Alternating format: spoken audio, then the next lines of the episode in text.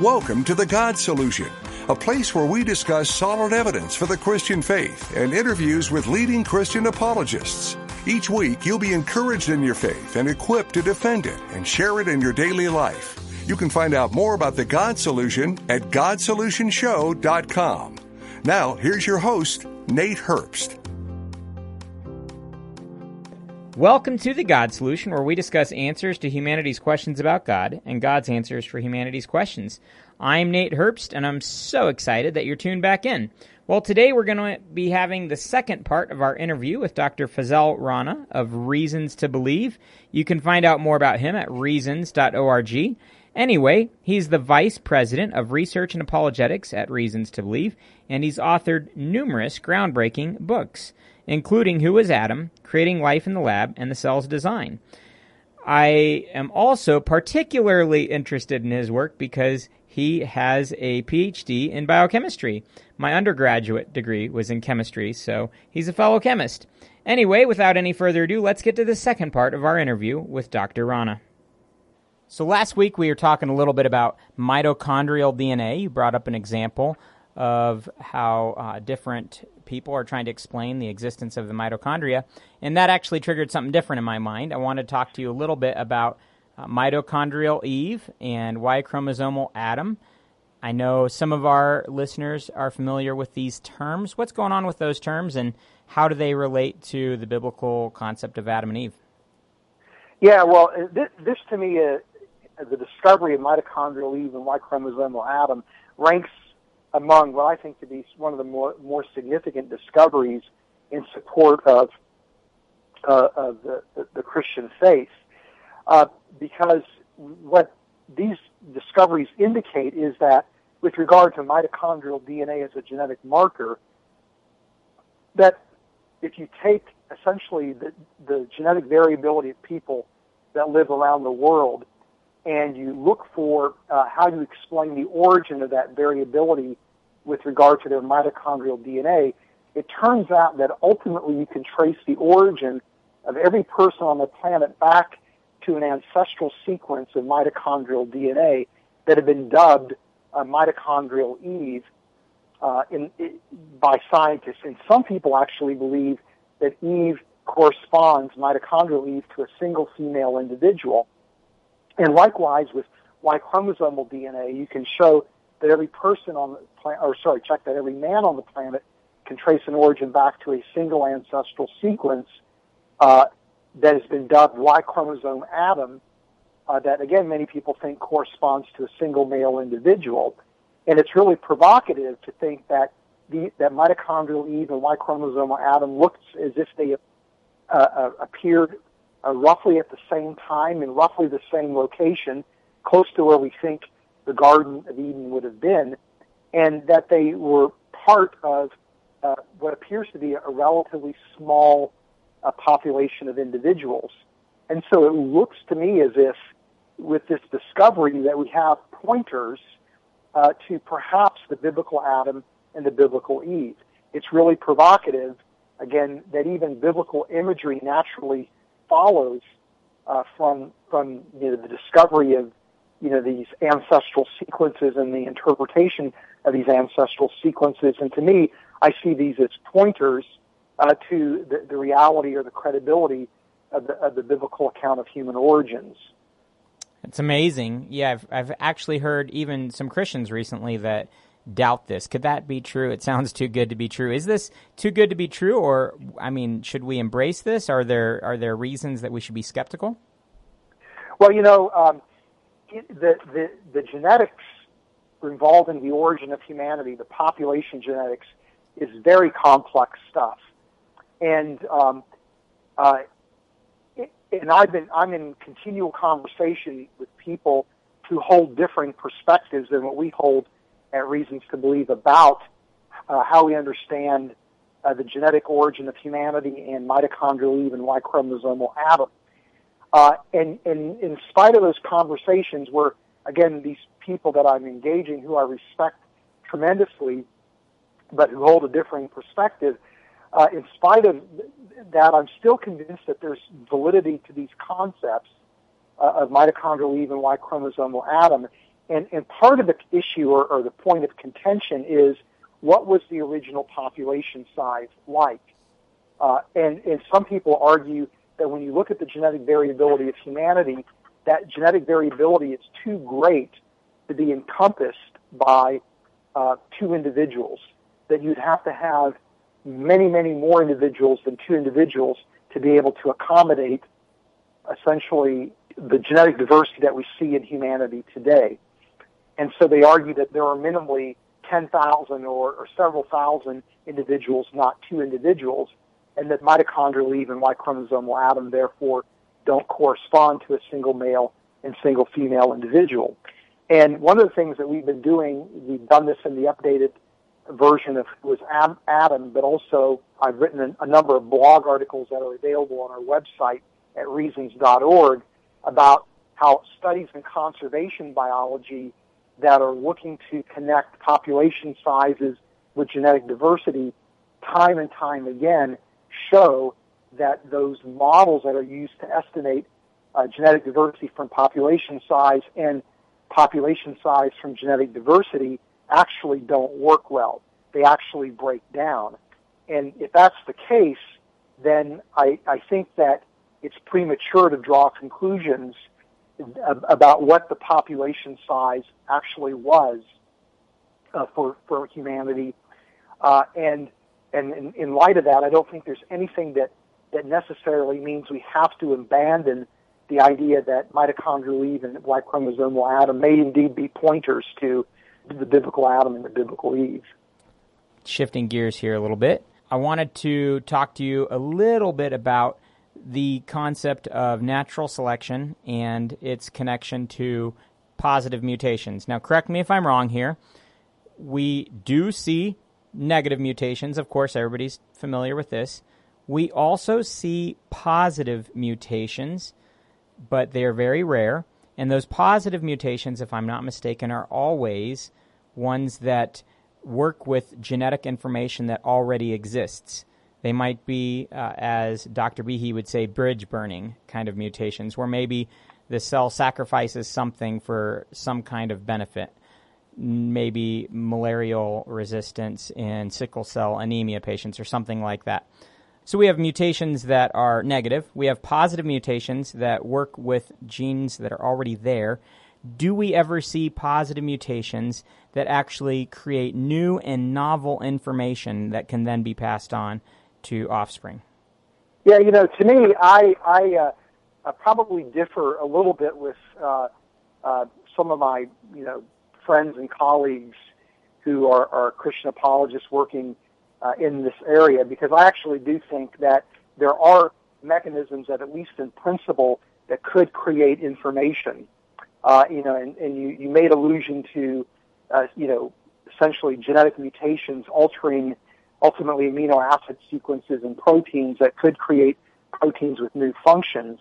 But there are also other mechanisms like gene duplication that then would create excess genetic material that, that then could be uh, manipulated uh, by evolutionary, you know, processes, by mutations and stuff.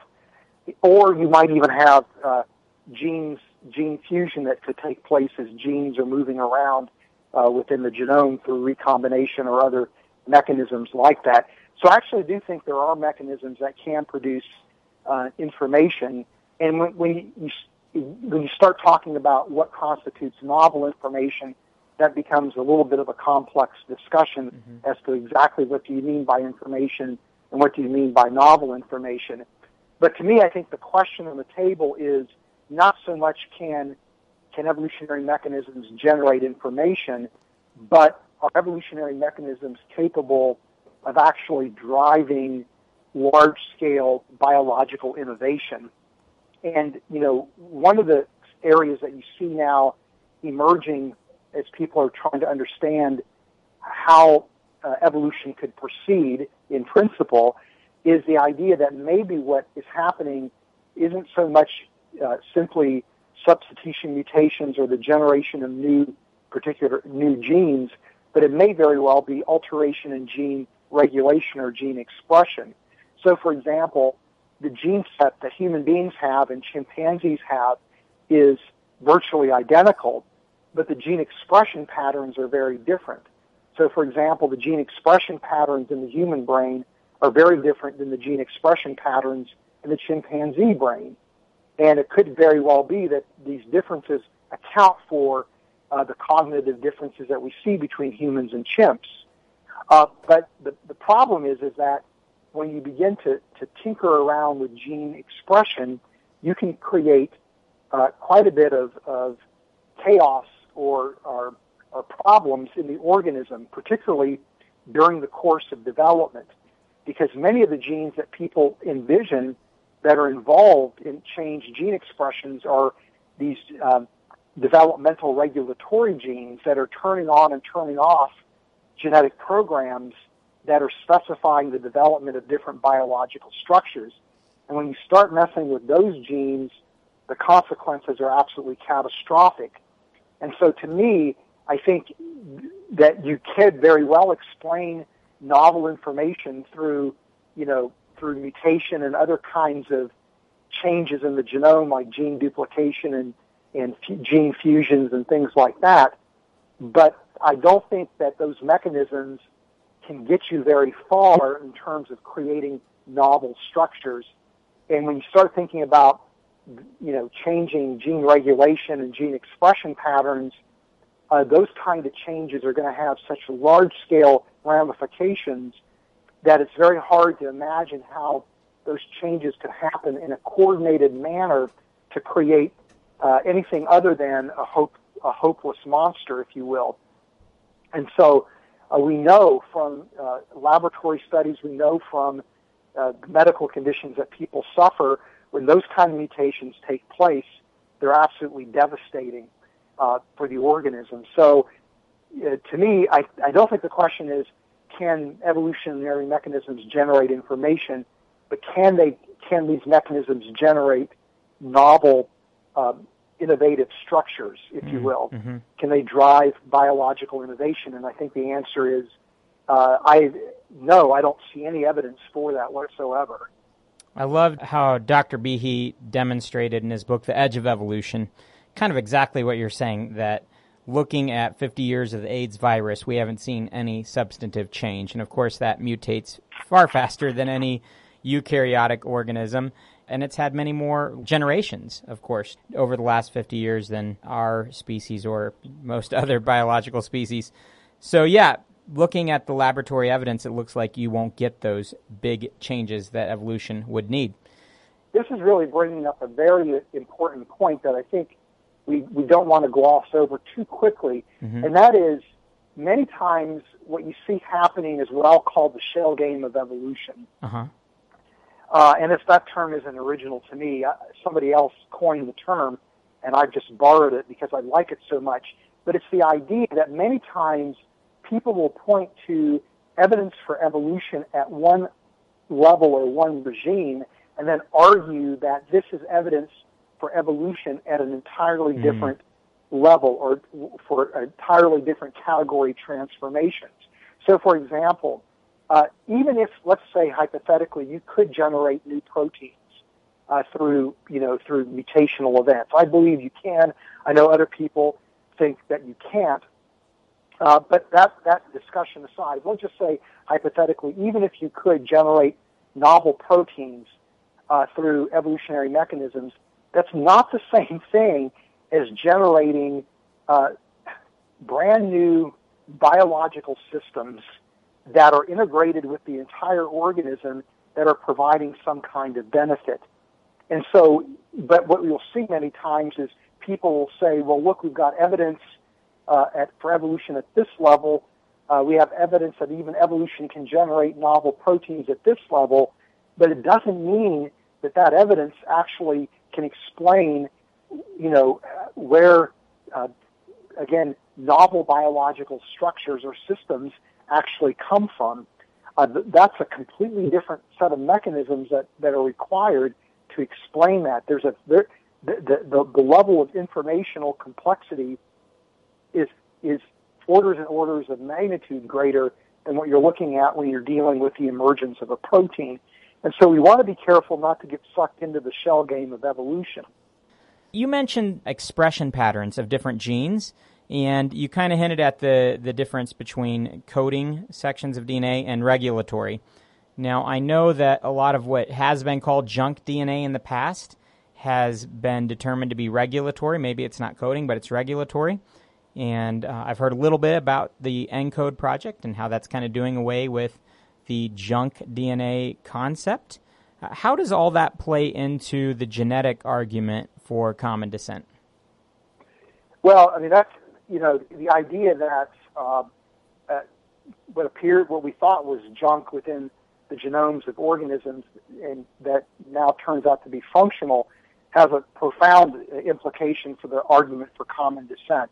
Because when it comes to the case for common descent made from a genetic standpoint, one of the, for many people, one of the more compelling arguments is that there appears to be not only vast amounts of genomes that are made up of junk, which people view as the vestiges of an evolutionary history, but they even go one step further and argue that there that that junk DNA is in different you know has different classes or different categories of junk DNA sequences, and that you see the the same uh, types of junk DNA uh, in in humans and in let's say the great apes. That is, they're shared junk DNA sequences where even the, the sequence of nucleotides within those regions of DNA seem to be identical or nearly identical. And so they argue that there's no way those shared non-functional features could appear in the genomes of humans and apes in corresponding locations unless you have an evolutionary history. But as we're beginning to discover that, again, there's function for what we thought to be junk DNA, uh, that argument for evolution or common descent begins to evaporate. Uh, and the reason why is because you can now view those shared fe- uh, sorry, shared features that are functional as reflecting common design, not common descent. Mm-hmm. We've talked a little bit about some of the reasons that the other evidence for evolution is lacking. What about chemical evolution? Why can't life come from non life?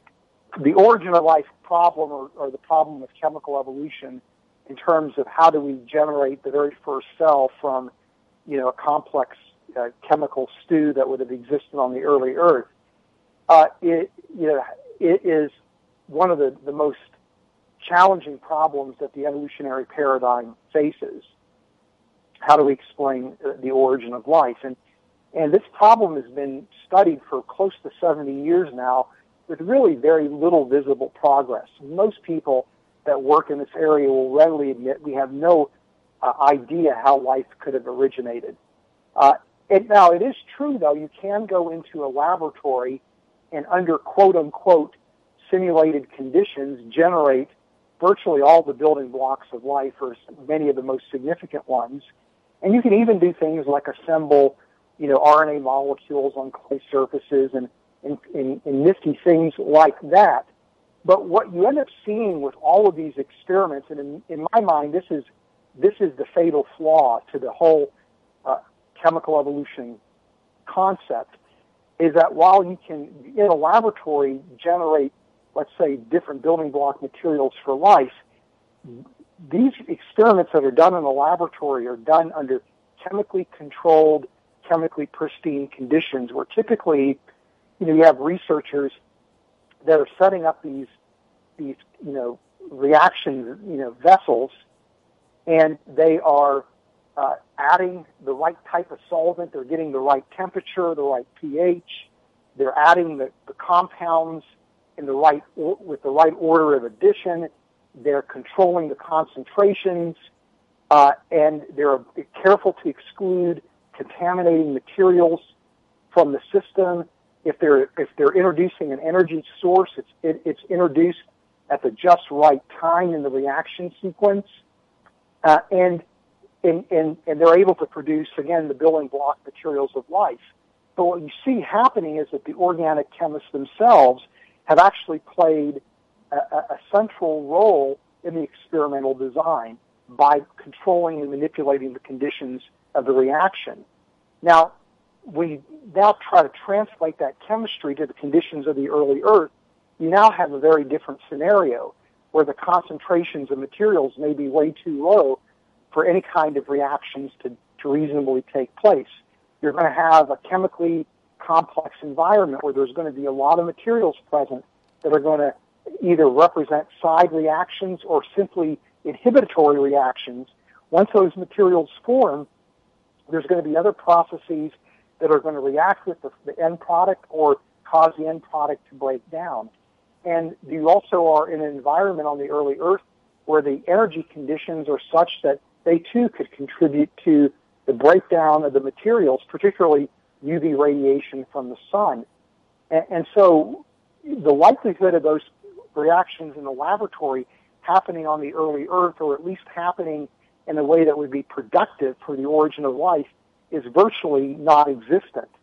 And so what these laboratory experiments show is really, number one, how fastidious these chemical reactions actually are, uh, and how difficult they would be to take place on the early Earth. But also what they show is how important it is to have intelligent agency uh, involved in the transformation of chemical materials into more complex chemical entities that would contribute to the origin of life process. In other words, work in, in prebiotic chemistry, work in chemical evolution, work in the origin of life are showing unequivocally that intelligent agency is indispensable uh, to, to bringing about the, the origin of life itself. And, and these workers have provided what I would call empirical evidence for the critical role of intelligent agency in the origin of life. So it's not just simply that chemical evolution doesn't work, but what the work that has has been done in chemical evolution is actually representing to me one of the more compelling reasons to think that a creator must have played a role in the origin of life. Could you just kind of summarize what we've been talking about? Yeah, well, I mean, to me, I think that the, the bottom line is this: that number one, what many people will point to as the best evidence for evolution can be easily understood uh, and accommodated within a creation model or an intelligent design framework, and that the, the case for evolution is ultimately bolstered by a strong philosophical commitment to uh, to mechanistic explanations for the origin of life, the design of life, and the history of life. And those mechanistic explanations and that commitment to those mechanistic explanations mean that, that you have to rely on some form of evolution. And so it's not so much that scientific evidence supports evolution, but rather it's that there's a, the, the philosophical commitment is such that people then interpret the evidence that they have within an evolutionary framework and that when we begin to press on the question of how did life originate, how did um, the, did the major groups of organisms emerge? Uh, you know, how does uh, do, do, features like human exceptionalism emerge, which we didn't talk about? Hmm. When we begin to press on those explanations, what we oftentimes see is that, that, that there are failed predictions uh, many failed predictions connected with the evolutionary paradigm, or that the mechanisms that we know of just simply don't seem to be adequate. And as a result of that, anybody who is skeptical of evolution is justified in that skepticism, and that skepticism isn't driven by some kind of theological commitment to a creator's existence. This skepticism is, is driven by some very real scientific problems. Uh, when I was in grad started graduate school, I was an agnostic. I didn't know if God existed or not, and I didn't care. I thoroughly embraced the evolutionary paradigm, but it was number one, uh, recognizing that the scientific problems with chemical evolution as a way to explain the origin of biochemical systems that that was critical in convincing me that there had to ultimately be a creator or a mind behind life itself. And so it was science that led me to a theological conclusion. It wasn't a theological conviction that then caused me to question established scientific theories. Uh, and, and so I do question established scientific theories, but I question them because I think they're scientifically deficient. And it mm-hmm. just so happens that, that, that, that that that deficiency uh, is what I would expect if indeed a creator was ultimately responsible for life itself. And so those scientific deficiencies are, are, are, are lead one to the, at least the possibility that a creator, creator must indeed exist. And, and the fact of the matter is, when we look at biological systems, the, the remarkable design that we see that's characteristic of biology in and of itself points to a creator. And in fact, prior to Darwin, people readily interpreted that design as actual bona fide design reflecting the creator's handiwork.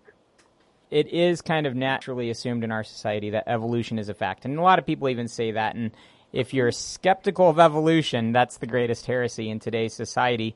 I also know that I would never have gotten away with the kind of just so explanations that we find prevalent in evolution today in an organic chemistry class. I mean, I would have failed the class if I tried to pull this stuff. Darwin said ignorance more frequently begets confidence than does knowledge. That seems to be what's going on with evolution today. Am I right?